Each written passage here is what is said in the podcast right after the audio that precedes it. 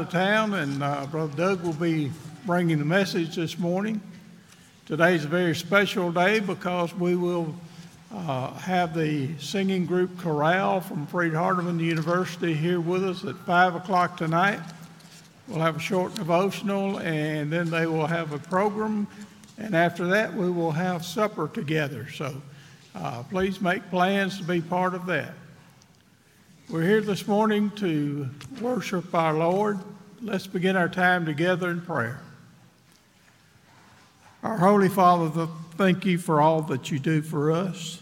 Thank you for being with us and, and watching out for, for us. We're thankful for every person that's here uh, meeting with us this morning. And we pray that as we enter into this time of worship, that we can put aside the cares of this world and worship you in a manner that will be pleasing to you. These things we ask through, through Jesus' name. Amen.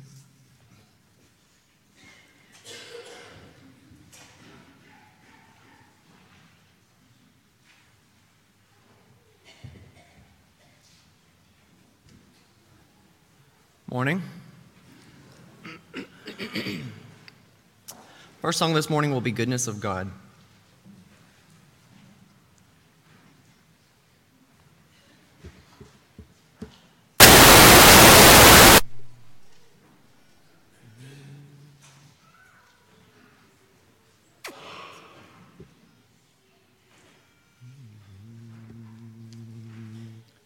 I love you, Lord.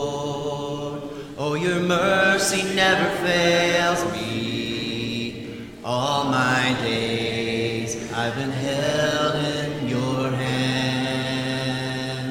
From the moment that I wake up until I lay my head,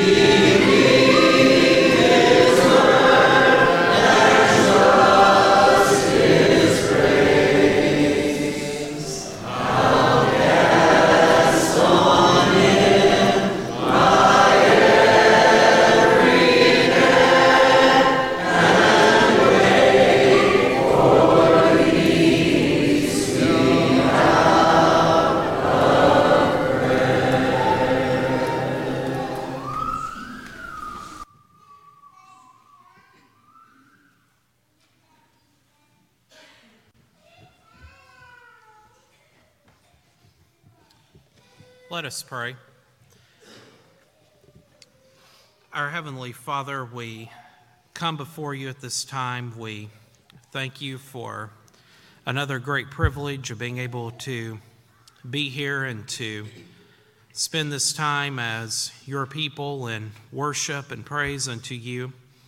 And as we do so, may we do it with clean minds and pure hearts, and that we will do it in such a way that it will bring honor unto you.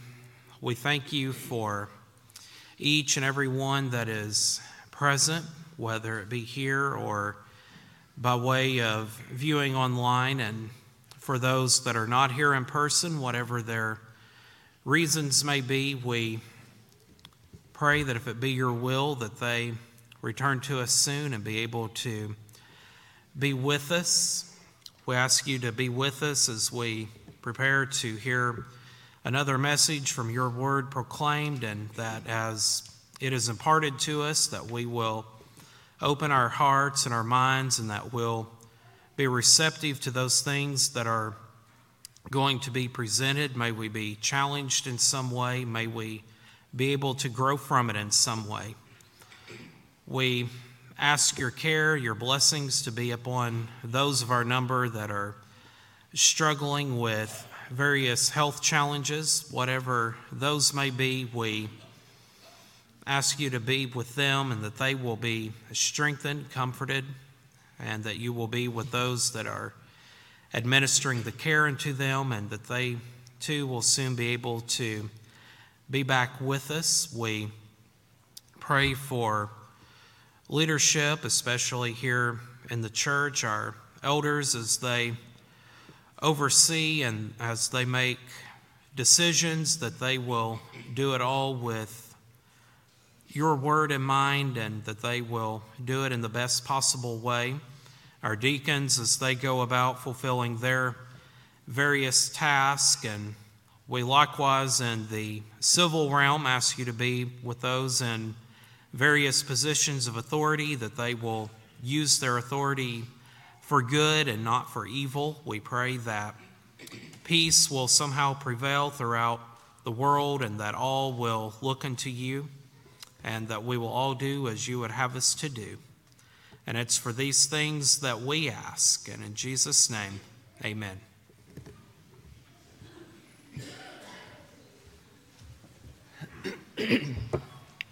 Invitation song after the lesson this morning will be Follow Me. Before the lesson, we're going to sing There's a Stirring. If you would go ahead and stand as we sing this one together.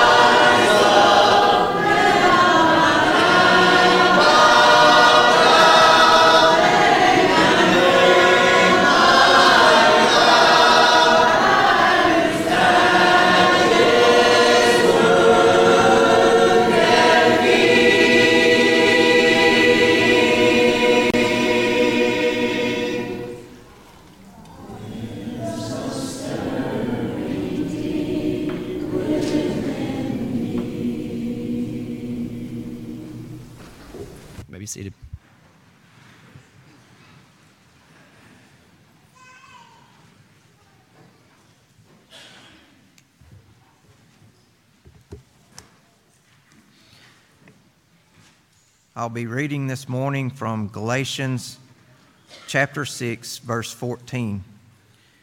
Galatians 6, verse 14. I'll be reading from the New King James Version.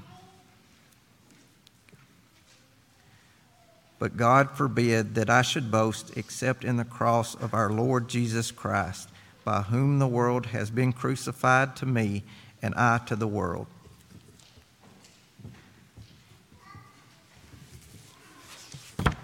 Good morning. It's a beautiful Lord's Day. It's wonderful to be able to assemble like we are today to worship our God. And we are so honored that you're here this morning. We're glad you're here. We have those that are visiting with us, and we always are so happy to welcome our guests. We hope that maybe you'll hang around just a little bit after we are dismissed and give us a chance to talk with you further. And we want you to come back and be with us anytime that you can. Really looking forward to tonight at 5 o'clock. Uh, the Freed Hardeman Chorale is going to be here. They'll be doing the devotional, and then they'll be uh, performing their program following that devotional. And I hope you'll plan to be here tonight for that. Of course, we need your help in bringing plenty of food, uh, casseroles, so that we can enjoy a great period of fellowship uh, with not only ourselves, but with the chorale as well. So I hope you'll make your plans tonight to participate in that. Had some great news that happened after our Bible classes on Wednesday night. We rejoiced that Mason Freeze uh, made his decision on Wednesday night to put on his Lord in baptism. If you haven't heard that news, I think it's wonderful when anybody makes that decision, but especially a, a younger person like Mason who has thought things through and has made such an important decision. And of course, uh, Mason has been influenced by many, many people, in particular, uh, Drew Bruce and, uh, uh let me see, Andrew Langley uh, were instrumental in studying with him and uh, leading him to make that wonderful decision. And we appreciate him so very, very much. You know, this church is one of the busiest places I have ever seen in my life. Uh, I've been around a lot of churches. I get a lot of church bulletins and publications, but I don't know of any church that is as busy as this church. You know, just in the last few days, we have fed the Freed Hardeman and the Northeast softball teams. We've fed the Freed Hardeman basketball teams. Uh, we're going to have a, a big meal tonight. And our food pantry and clothes closet this month has just been almost overwhelming. We will have probably uh, close to 200 uh, families that we've helped by the time uh, this week is done. And so many of you have been, been involved in helping with that, and we appreciate that so very much. I think it's a, a sign of a healthy church when brethren are willing to jump in and busy themselves in the Lord's work. This morning, I want to call your attention to that old rugged cross. There's no way for us to adequately describe the tremendous value and the blessings of that old rugged cross. As far back as we can remember, we've heard about, we've sung about that old rugged cross. But I wonder if we've ever stopped to consider the ruggedness of that cross. We need to consider its rugged background and setting. The Bible tells us that it was stationed at Golgotha, the place of the skull. Death was everywhere in evidence. The death of our Lord received no earthly pomp or glory. In fact, the Bible says in Galatians 3 and verse 13, Cursed is everyone who hangs on a tree. Have you ever heard of anybody glorying, being ecstatic about an electric chair? Have you ever heard of anybody wearing on a beautiful gold chain a, an emblem or a symbol of the gallows? Certainly not. These are items that are despised and despicable items in our culture. These are instruments of torment and dread.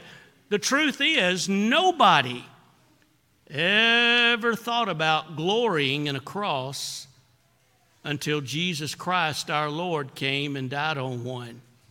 But he changed the concept of the cross, did he not? In fact, he changed it so drastically that Paul would say in Galatians 6 and verse 14 God forbid that I should glory save in the cross of our Lord Jesus Christ. I want us today in our lesson to think about some things regarding that old rugged cross. I want us to think about some things that that old rugged cross ought to remind us of. And hopefully, we will leave this building today with a greater appreciation for that cross upon which our Lord died. May I suggest, first of all, this morning, that that old rugged cross ought to remind us of the rugged individual who died there some 2,000 years ago. Let me tell you, Jesus Christ, our Lord, was not a sissy. He was truly a man among men. He was born of lowly parentage. He was poor in regard to this world's goods. The Bible says that our Lord didn't even have a place to lay his head. And our Lord lived the hard and rugged life of a carpenter. And I imagine if we could have examined the hands of our Lord, we would have found those hands to be somewhat calloused.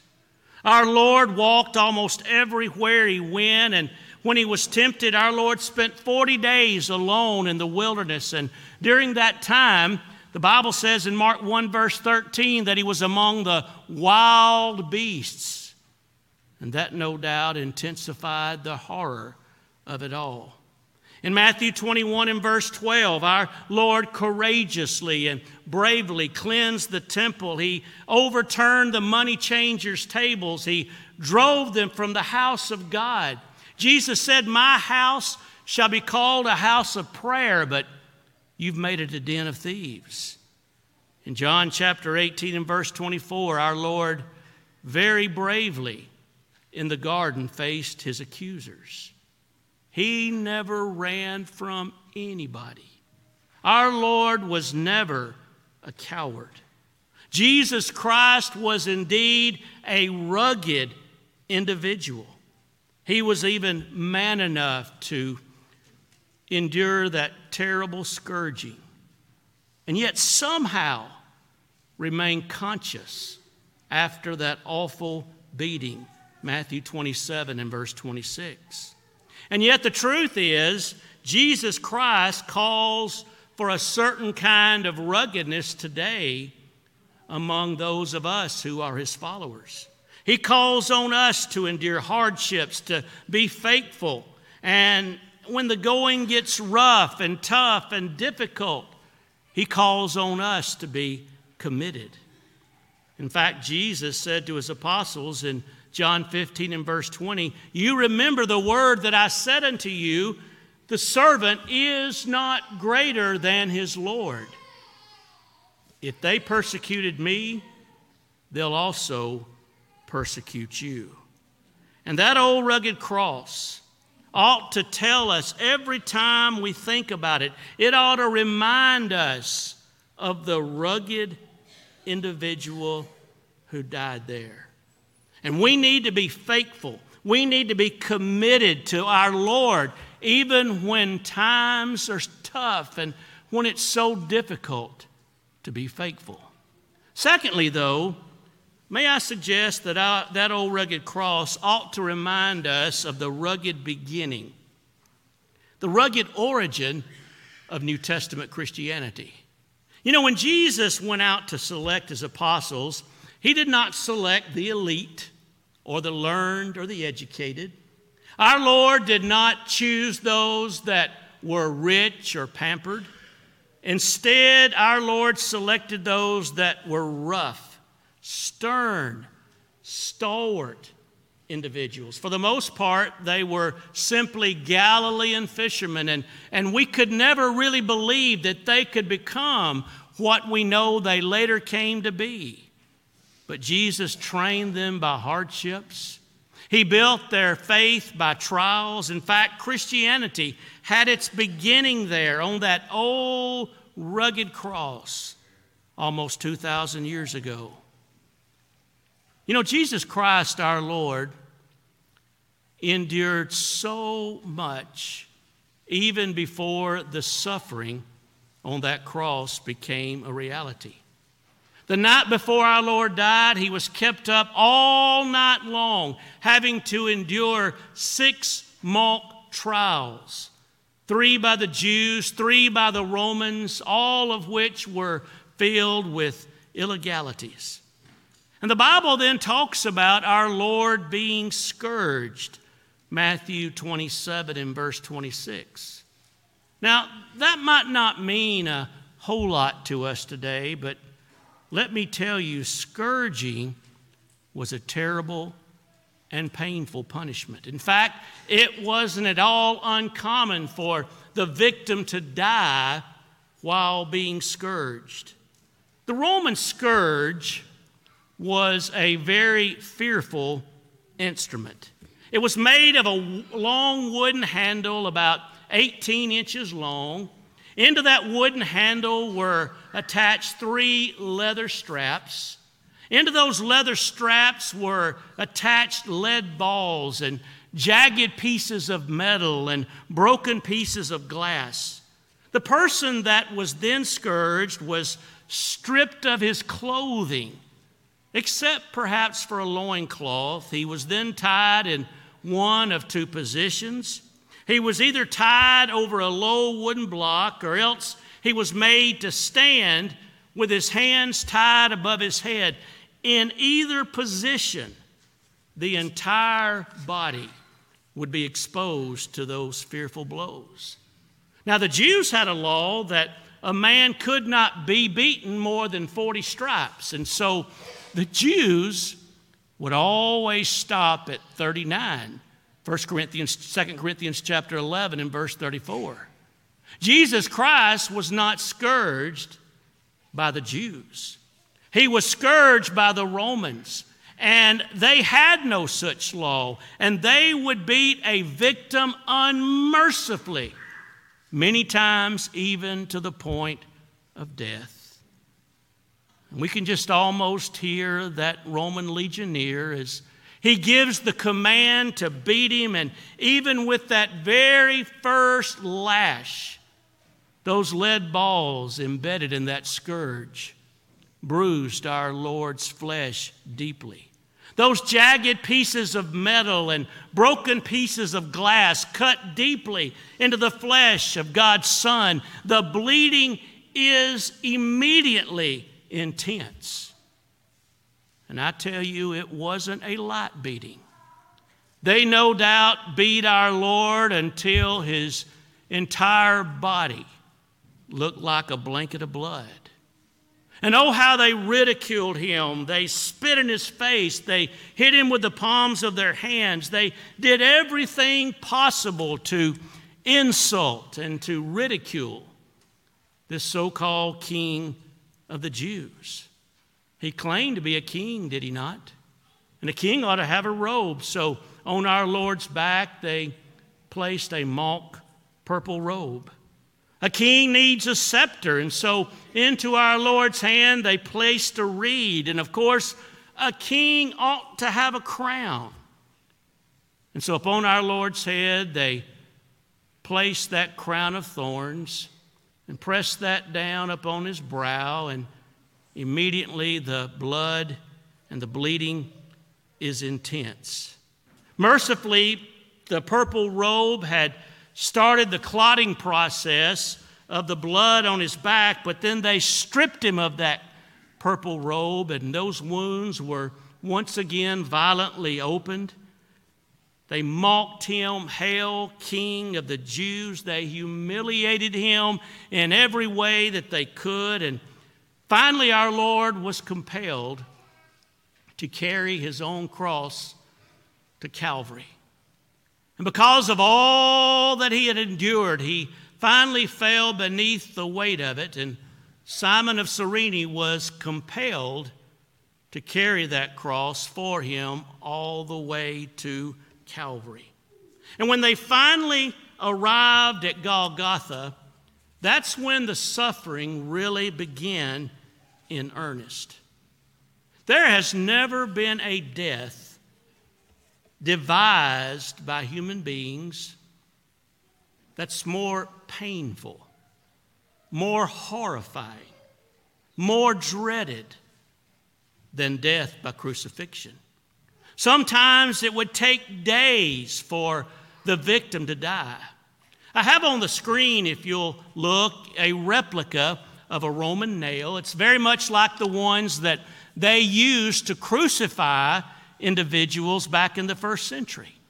They would take a nail like this and they would not drive that nail through the palm of the hand because that literally will not support the weight of the human body. The flesh will tear out through the fingers. But in their mind, they also believed the wrist was a part of the hand, so invariably they would drive that instrument, that nail, through the wrist. Can you imagine that Roman soldier as he took that heavy hammer and drove that instrument through the quivering flesh of our Lord into that old rugged cross? One hand fastened securely, the same procedure on the other hand, where they drove this instrument through the flesh of God's Son. Now, the feet were an entirely different matter. They would take one spike, one nail like this, and they would have the victim cross his feet. They would then bend the knees of the individual, and then they would drive one spike through both feet into the wooden cross.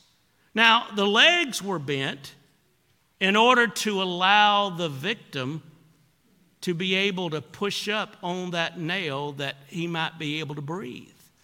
If they did not bend the knees, one would very quickly die from suffocation. And so they did this to prolong the pain and prolong the agony.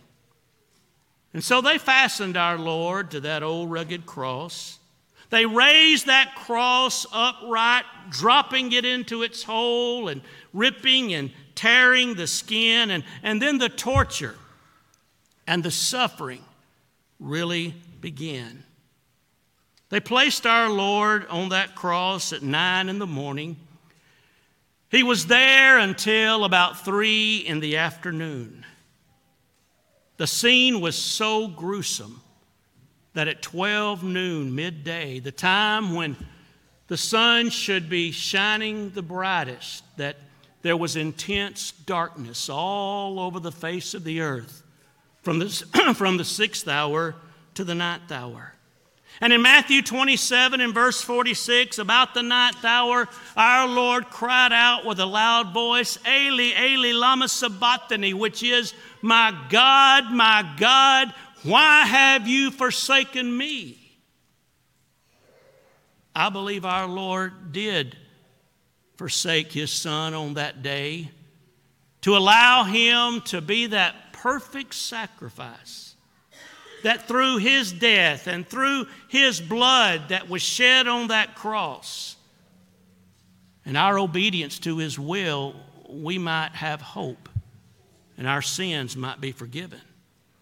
We read Paul's inspired statement in 1 Corinthians 1 and verse 23. He said, But we preach Christ crucified, unto the Jews a stumbling block, and unto the Greeks foolishness. The Jews just couldn't conceive of a crucified Messiah. The Greeks thought it was absurd that any man that couldn't save himself could possibly save anybody else. And so, that old rugged cross, every time that we think about it, it ought to remind us of the rugged origin of Christianity. In the third place, though, may I suggest that that old rugged cross ought to remind us of the ruggedness of Christianity down through the stream of history. You know, when the Lord's church had its beginning, persecution threatened to destroy the church of our Lord. The mighty and powerful Roman Empire came against the church with the sword But those Christians did not retaliate. Instead, they went forth bravely to, uh, to die as martyrs for the cause of Christ. And let me tell you, the church of our Lord has truly sailed some bloody seas. But Christianity always did, it always will thrive on ruggedness. Historians of that day were amazed because so many of those Christians did not die with a frown on their face. They did not die with disappointment in their hearts, but many of them died actually singing songs. In Acts 4 and verse 20, when Peter and John were threatened with persecution, they said, We cannot but speak the things that we've seen and heard. In Acts 5 and verse 18, they laid their hands on the apostles and they placed them in the common prison. Again, in Acts 5 and verse 29, when the apostles were threatened with persecution, Peter said, We ought to obey God rather than men. In Acts chapter 8 and verse 1, the Bible says at that time there was a great persecution that arose against the church at Jerusalem.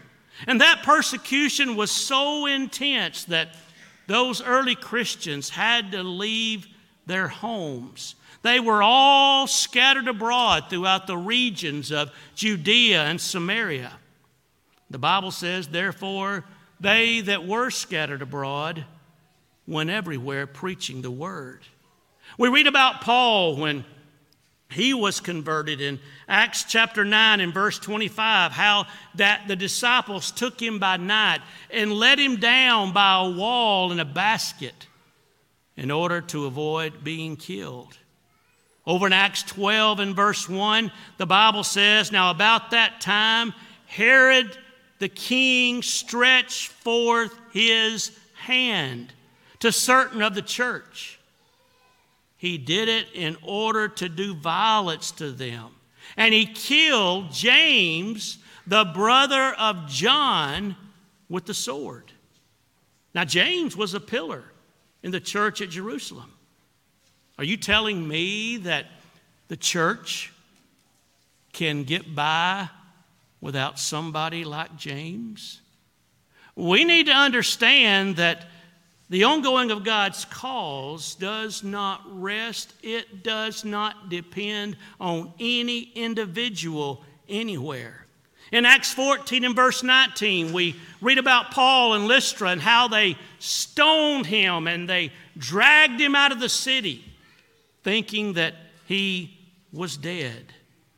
And then we read about Paul and Silas in Philippi in Acts 16, verse 23, how that they laid many stripes upon them and they cast them into prison, charging the jailer to keep them safely.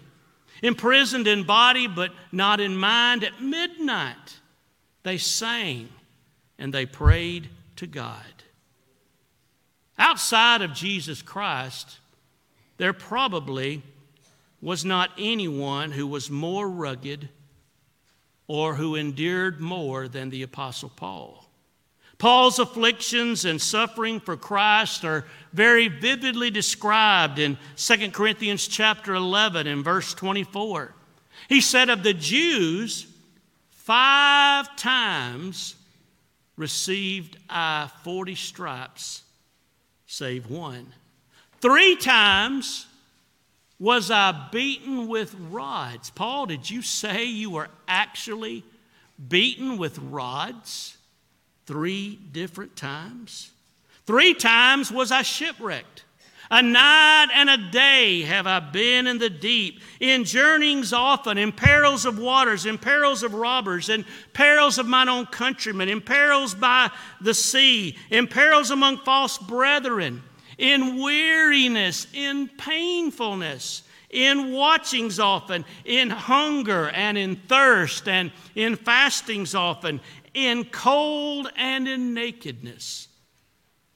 Beside all these things that are without, there comes upon me daily the care of all the churches.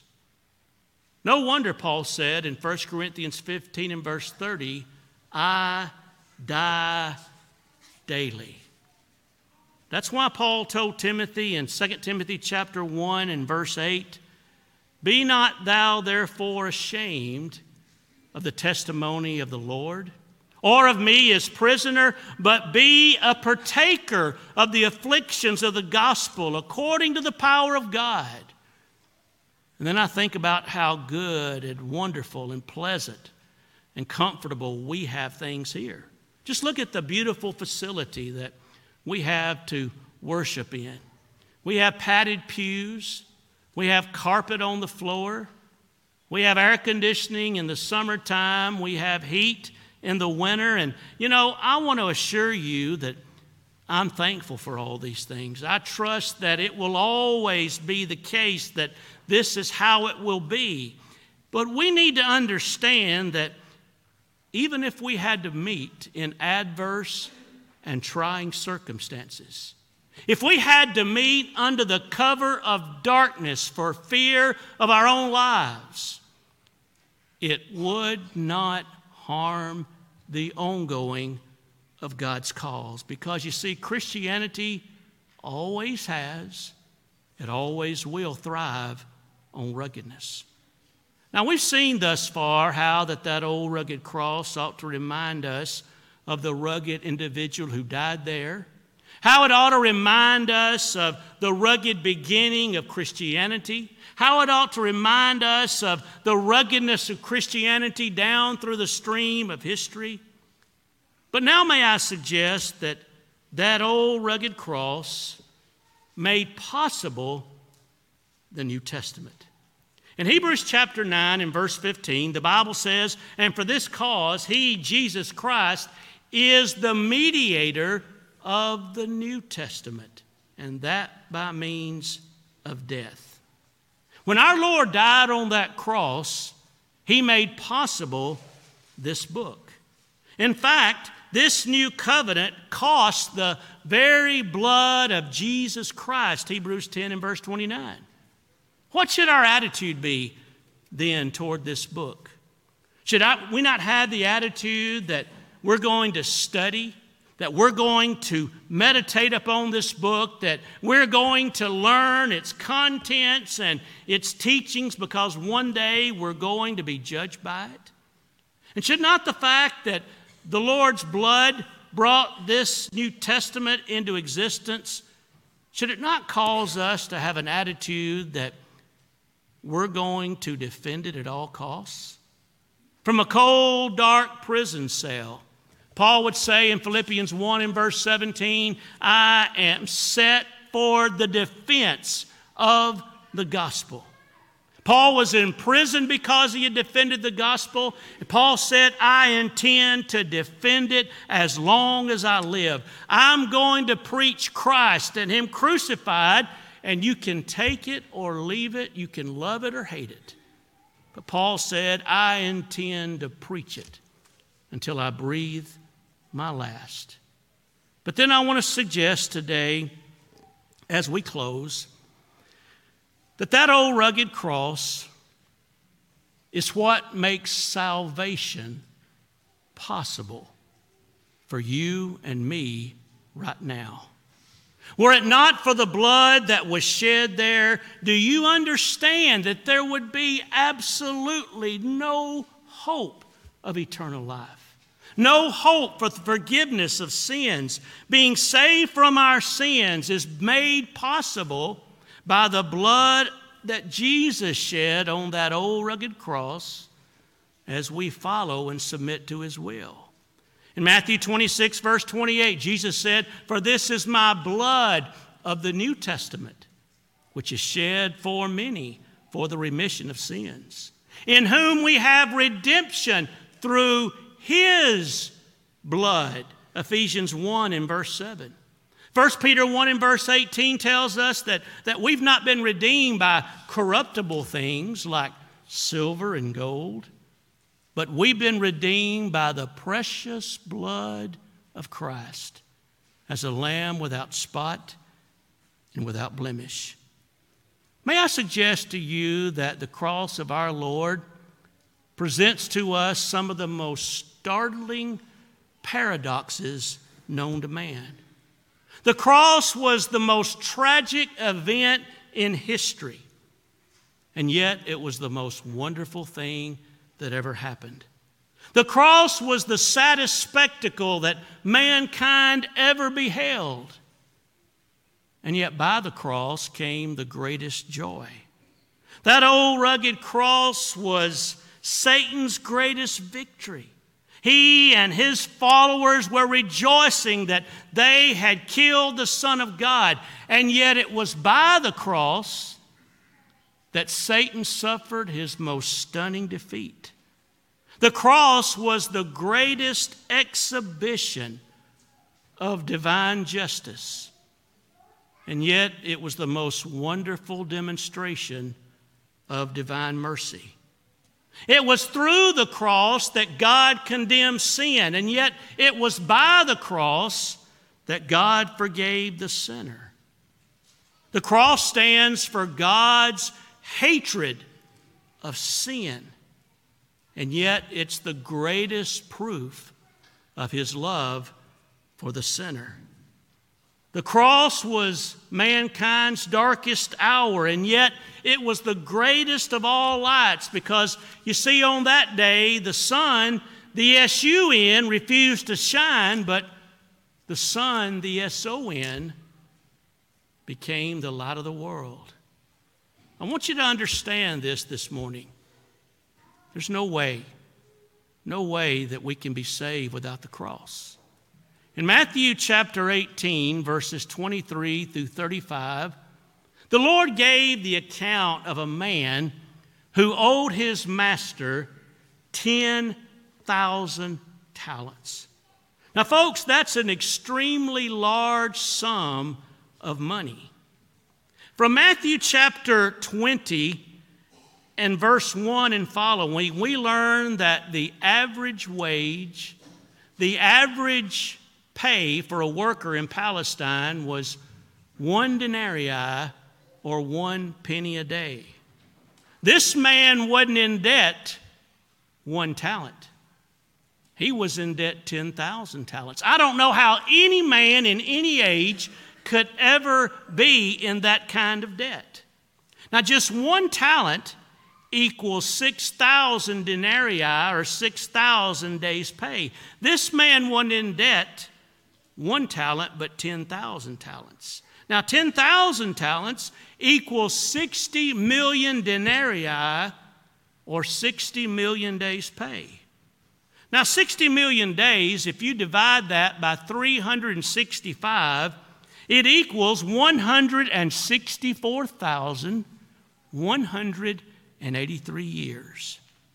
Here was a man that was in debt so much that if he worked seven days a week and he kept absolutely nothing at all to live on, it would take him 164,183 years to pay that debt. It is a debt so great it cannot be paid. It is unpayable. But that's exactly the situation that you're in and that I'm in, and that every accountable person is in. There's no way that we can work enough or do enough or give enough to cause even one sin to be forgiven. But what we could not do and cannot do in and of ourselves, Jesus Christ did for us on that old rugged cross. That old rugged cross makes salvation possible. Jesus paid the debt that I could never pay. And I want to ask you this morning what effect should the cross have on your life and mine? I'm convinced that an appreciation of the cross will invariably beget a spirit of sacrifice like we've never had before. We won't think about being inconvenienced anymore as we think about giving service to the Lord. We won't consider, you know, what's best for me and, and my time and what I want to do. It'll beget a spirit of sacrifice like we've never had before. And I believe that when we think about the cross, it will result in a spirit of commitment and dedication like we've never seen before. We start thinking about maybe whether or not we're going to come on a Sunday night. Well, we've worked hard all day on Wednesday, and, you know, we start thinking about, you know, we're going to come on Wednesday night for Bible study. We, we ought to think about the cross. When we think about our own lives and how we live our lives each day, when we think about our attitudes, when we think about our habits, when we consider the words that we speak, the influence that we have on so many other people, when we think about going and doing those things that are contrary to our Lord's will, we ought to stop and think about the cross of Jesus. And if you've been unfaithful to the Lord, that cross ought to motivate you to make your life right even today as we sing this song in just a few minutes. But you know, that cross also ought to motivate every person here today who's never obeyed the gospel to not delay, to not wait in putting on your Lord in baptism.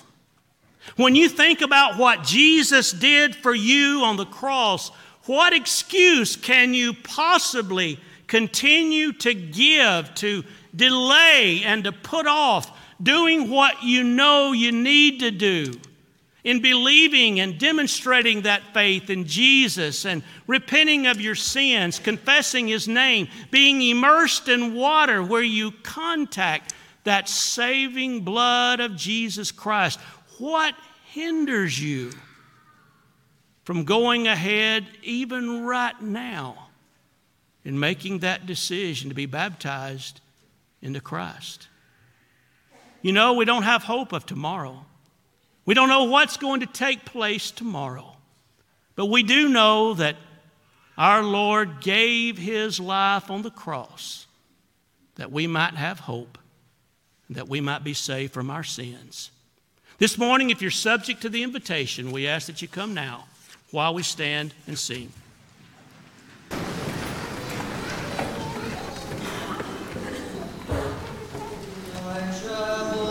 Amen.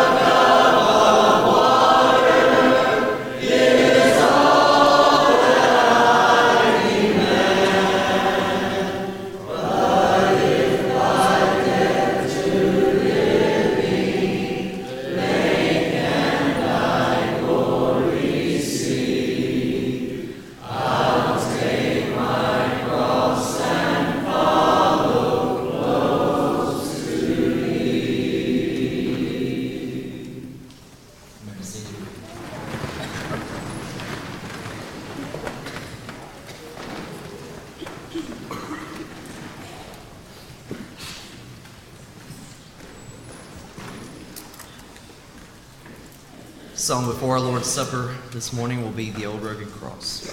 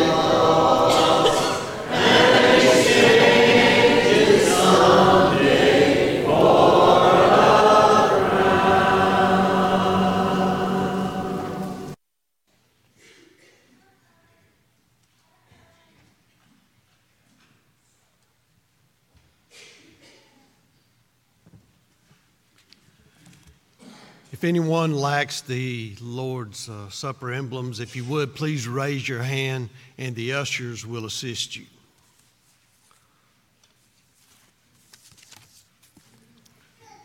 Well, Doug's lesson this morning has already set the tone for the Lord's Supper. Such a powerful lesson. What I'd like to do is just consider a couple of more points. And if you will, please turn with me to the book of Hebrews. Hebrews 10, verses 5 through 7.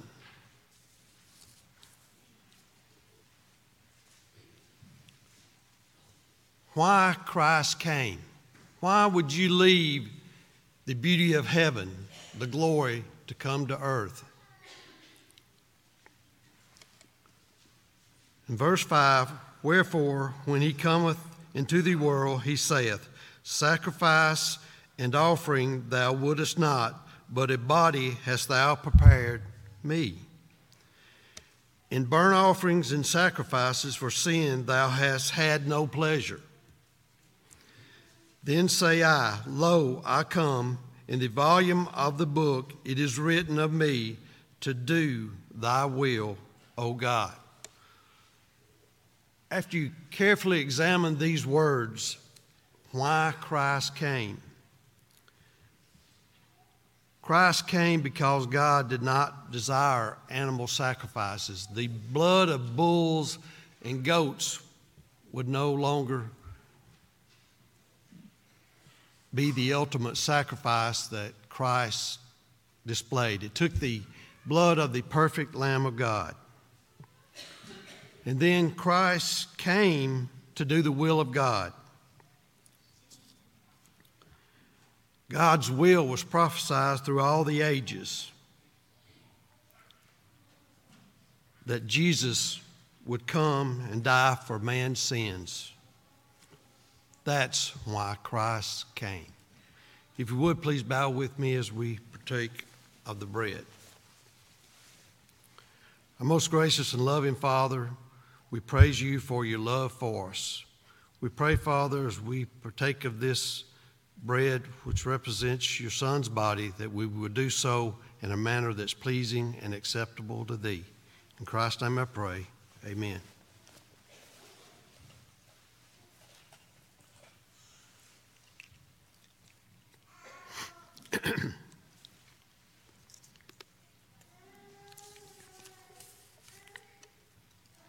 now for the cup. And likewise manner, Father, we continue to bow before you, Father, just thanking Thee for all the many blessings of your Son, all the spiritual blessings through Him. We pray, Father, as we take of this cup, that we would do so in a manner pleasing to Thee. In Christ's name I pray. Amen.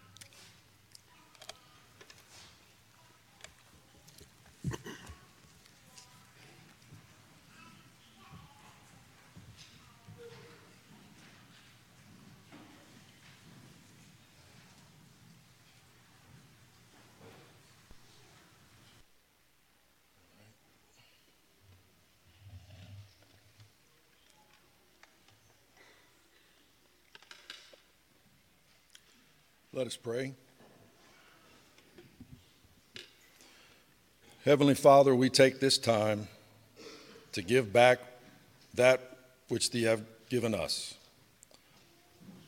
Father, not only what we give, but why we give it. May we be mindful how we give it with a cheerful heart are equally important. Father, thank you for all of our blessings. Thank you for your plan. Thank you for it all. In your Son's sweet name, Jesus, we pray. Amen.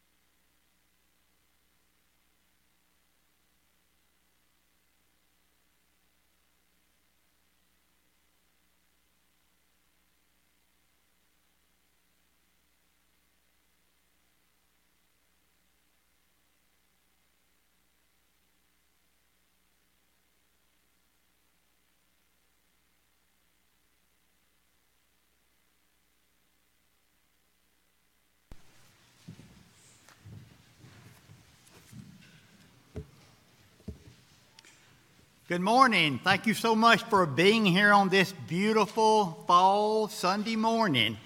Uh, we have several announcements this morning. Total in worship service this morning was 335, and I only have a couple of announcements. Anna Palmer's son Dustin is having dental surgery tomorrow, and they're going to have to sedate him to do this, so please remember him in your prayers.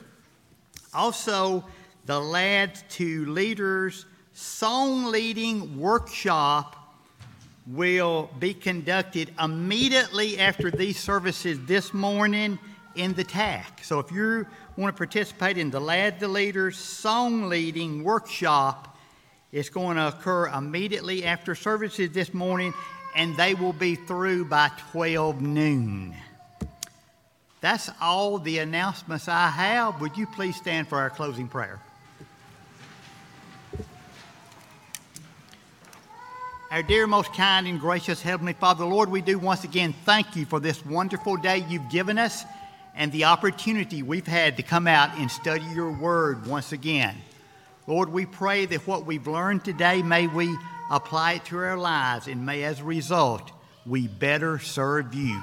Thank you, Lord, most of all for your Son, Jesus, who died on the cross of Calvary for the sins of the world. Now, Lord, go with us as we go to our homes. Forgive us, Lord, wherein we have sinned against you. For this we ask in Christ's name. Amen.